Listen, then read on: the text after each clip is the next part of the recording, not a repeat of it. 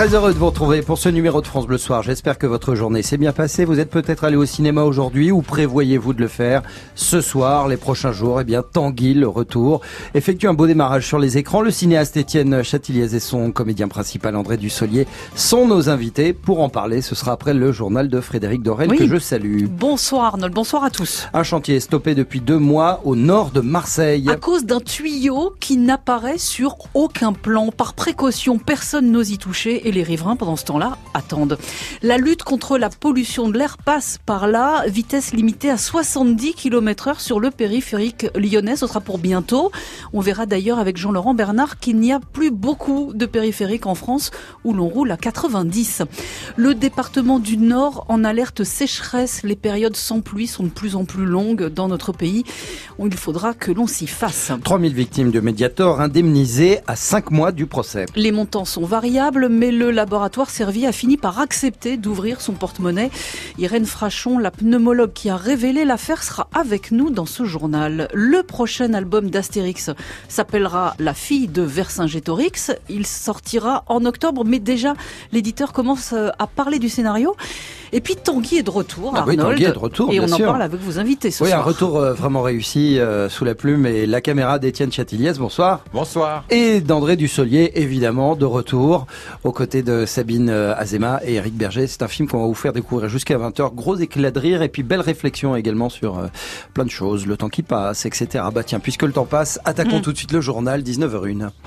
France Bleu Soir. France Bleu Soir. Arnold Derek, Frédéric Dorel.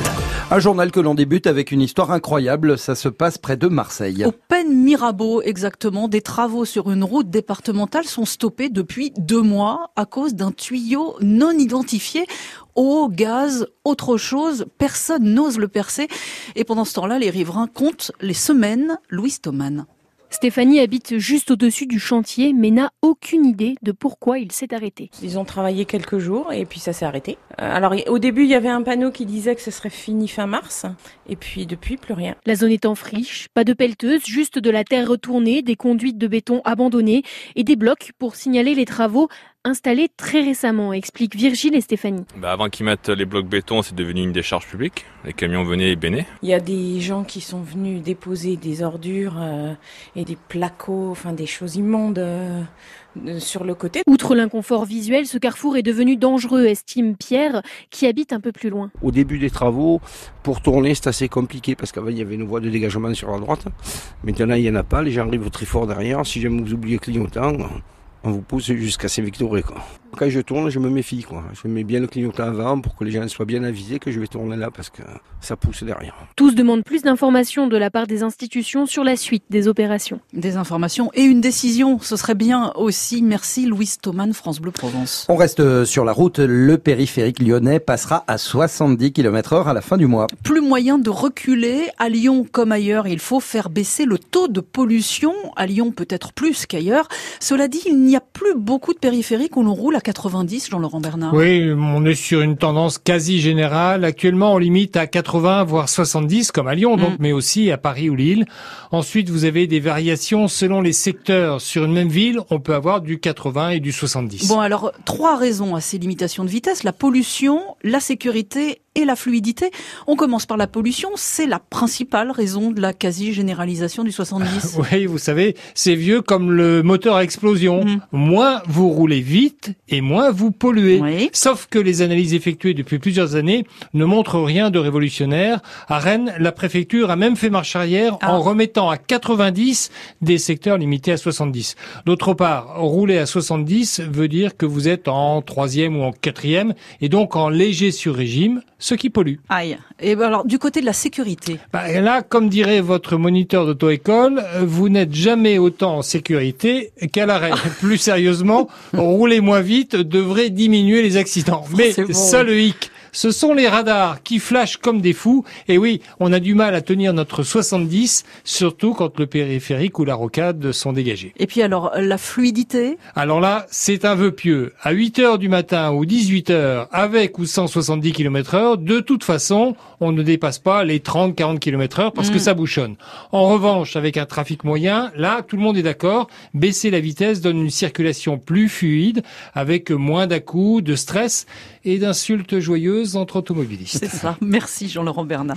La pollution peut venir aussi des pesticides. Pour en venir à bout, le gouvernement se lance dans un nouveau plan d'action. C'est le troisième. Les deux derniers ont échoué, mais le monde agricole semble prendre conscience du défi. Ça pourrait donc peut-être marcher cette fois-ci. Et l'autre fléau qui nous guette, eh bien, c'est la sécheresse. Malgré les dernières pluies, le département du Nord est en alerte jusqu'à fin juin.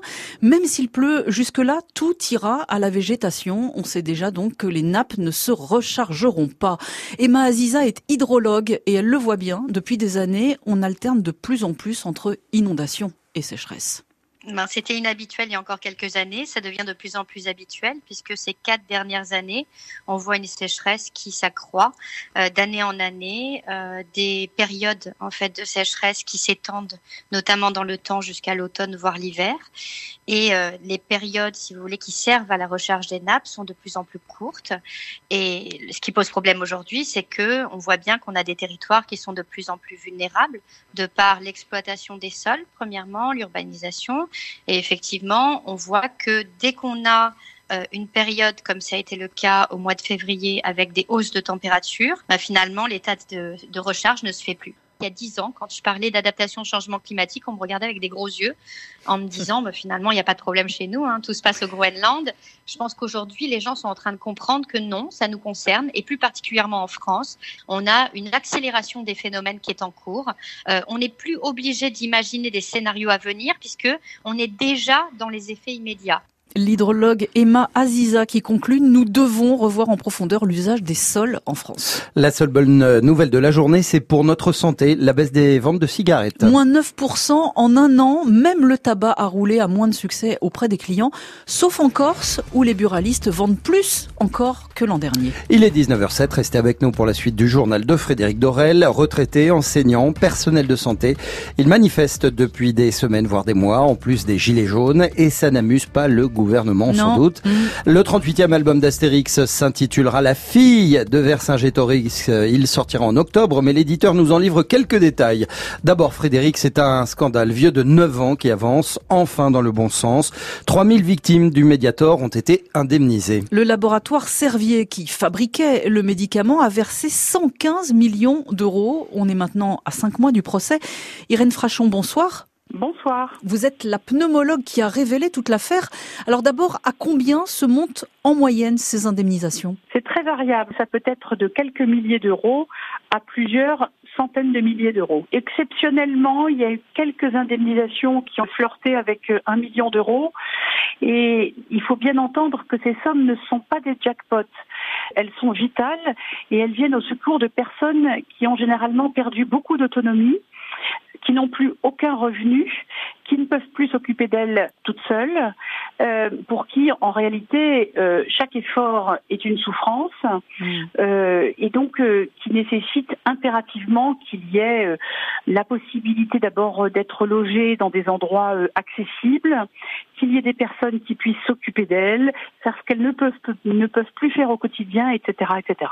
Et ça n'est pas fini, il pourra y avoir d'autres indemnisations, ça veut dire que les choses avance désormais. Oui, on est rentré enfin, et il faut le dire, grâce à la mobilisation des pouvoirs publics qui n'ont jamais lâché cette affaire, malgré la résistance opposée par le laboratoire Servier, et qui ont permis que le processus mis en place par Xavier Bertrand en juillet 2011, ce processus aujourd'hui, à l'ONIAM, Office national d'indemnisation des accidents médicaux, se passe bien et les dossiers sont correctement évalués et les patients lourdement touchés peuvent espérer des indemnisations qui aient du sens. C'est-à-dire qui les aident vraiment. À l'heure où l'action publique est souvent décriée, en ce moment, il faut souligner donc ce point. Cette fois, l'État a permis de soutenir le pot de terre contre le pot de fer.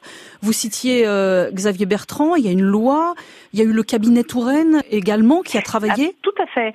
En fait, il y a toujours eu des interlocuteurs qui se sont toujours beaucoup souciés du sort de ces victimes et qui ont tout fait pour que les indemnisations soient correctes. Je vous ai dit, malgré la résistance de Servier qui faisait peur à tout le monde. De ce que j'ai vu de toutes ces années, certes, l'État est également mis en cause, l'agence du médicament est mise en cause pour des défaillances dans l'affaire du Mediator, mais c'est bien le souci des victimes que je ressens depuis toutes ces années et qui a permis que ce processus aille à un terme qui est quand même satisfaisant aujourd'hui. Vous dites même, sans les pouvoirs publics, c'était fichu. Et donc aujourd'hui, Servier a le choix entre indemniser les dossiers présentés par l'ONIAM ou les refuser, mais en ce cas, l'Office d'indemnisation des accidents médicaux se réserve le droit de réclamer 30% supplémentaires au procès qui aura lieu en septembre. On comprend un peu mieux aussi pourquoi les choses avancent. Merci Dr Frachon, pneumologue et auteur du livre Médiator 150 mg, combien de morts ? Merci de ces explications sur France Bleu. Merci à vous. Santé toujours, la grippe a été moins grave cet hiver. Il y a eu beaucoup moins de morts, nous dit Santé publique France, 9500 entre octobre et mars, la grande majorité étant des plus de 75 ans. Pour rappel, la grippe a fait 13 000 morts l'hiver dernier et 14 000 celui d'avant.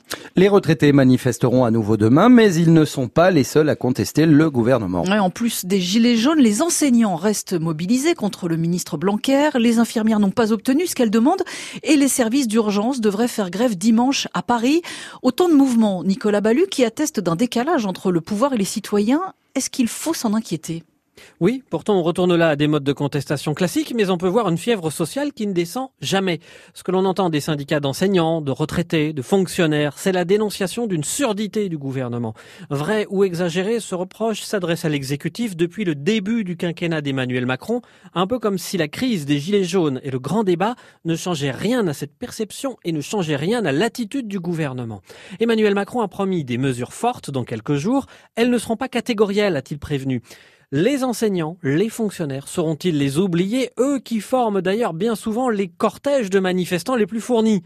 Emmanuel Macron l'a déjà dit, il ne changera pas de politique, il veut supprimer 120 000 postes de fonctionnaires d'ici 3 ans et son Premier ministre doit mener une réforme explosive, celle des retraites. Le flou autour de l'âge du départ en retraite contribue d'ailleurs à entretenir cette fièvre sociale. Merci Nicolas Ballu. Jérôme Cahuzac échappe à la prison. L'ancien ministre du Budget devra porter un bracelet électronique. Pendant 2 ans, c'est la peine à laquelle il a été condamné l'an dernier pour avoir fraudé le fisc. Mais le parquet estimait que l'ancien ministre de François Hollande ne faisait pas assez d'efforts de réinsertion pour avoir droit au bracelet. Actuellement en Corse du Sud, il attend de pouvoir redevenir médecin. Tout bascule donc aujourd'hui avec la cour d'appel de Bastia qui accepte le principe du bracelet électronique. Confirmation à Avignon, les 2 policiers retrouvés morts dans les locaux de la police municipale était bien un ancien couple. La jeune femme venait de mettre fin à la relation et lui ne l'aurait pas supporté. Les résultats des autopsies l'attestent. Il l'a tuée avant de retourner l'arme contre lui. 19h13, assez de mauvaises nouvelles, s'il vous plaît. Un nouvel album d'Astérix est en préparation. Il s'appellera La fille de Vercingétorix. On pourra le lire dans 6 mois et en attendant, l'éditeur nous allèche avec quelques détails, Gilbert Chevalier. Oui, après la transitalique qui faisait voyager Astérix et Obélix à travers l'Italie, cette fois-ci, ils resteront au village. Nos Gaulois vont accueillir des guerriers arvernes, restés fidèles à Vercingétorix, des guerriers proches de la fille du roi. Et c'est ça le thème central, la fille imaginaire de Vercingétorix. Ne cherchez pas à vérifier dans un livre d'histoire. Une fille que les Romains craignent de voir incarner la résistance gauloise. Ils craignent une possible succession. Et on a là le ressort de ces nouvelles aventures. Mais le principal, le thème que les auteurs ont surtout souhaité aborder, c'est l'adolescence. Car la fille de Vercingétorix est un peu rebelle. C'est une adolescente en révolte, adolescence, transgression, filiation. Ce sera au passage d'ailleurs l'une des rares fois où une femme est au centre d'une des aventures d'Astérix. Ah oui, on sait que le petit Gaulois suit toujours les grandes tendances de l'époque. Gilbert Chevalier pour France Bleu, ce nouvel Astérix sera publié à plus de 5 millions d'exemplaires et dans plus de 20 langues. Frédéric Dorel, Stone, le monde est Stone, vous le saviez. Oui, parce que... Eh oui, Starmania a 40 ans aujourd'hui. Le 10 avril 1979, Michel Berger et Luc Plamondon présentent leur opéra rock pour la première fois au Palais des Congrès, avec Daniel Balavoine, France Gall, Diane Dufresne et Fabienne Thibault. La critique est mitigée, désarçonnée, mais le public, lui, va adorer. J'ai la tête qui éclate, je voudrais seulement dormir, m'étendre sur l'asphalte et me laisser mourir.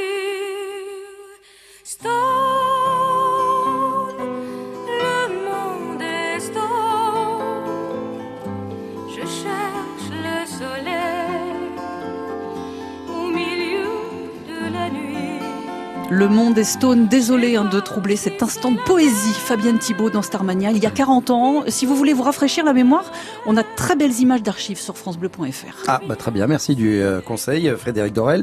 On vous laisse passer une excellente soirée. Oui. Qu'est-ce que vous allez faire? Dites-nous un peu. Et là, il faut répondre, j'irai au cinéma voir Tanguy le retour, mais c'est pas possible. Il faut tout vous apprendre, c'est incroyable. Étienne Chatiliez et André Dussollier sont nos invités jusqu'à 20h. Merci en tout cas. Bon ben j'y vais, au revoir. Oui, allez-y. La météo. Bon cinoche. Bon cinoche, dit-il, la météo et puis du cinoche. FranceBleu.fr. Toute la musique de France Bleu, quand vous voulez, où vous voulez, comme vous voulez. Tout France Bleu est sur francebleu.fr.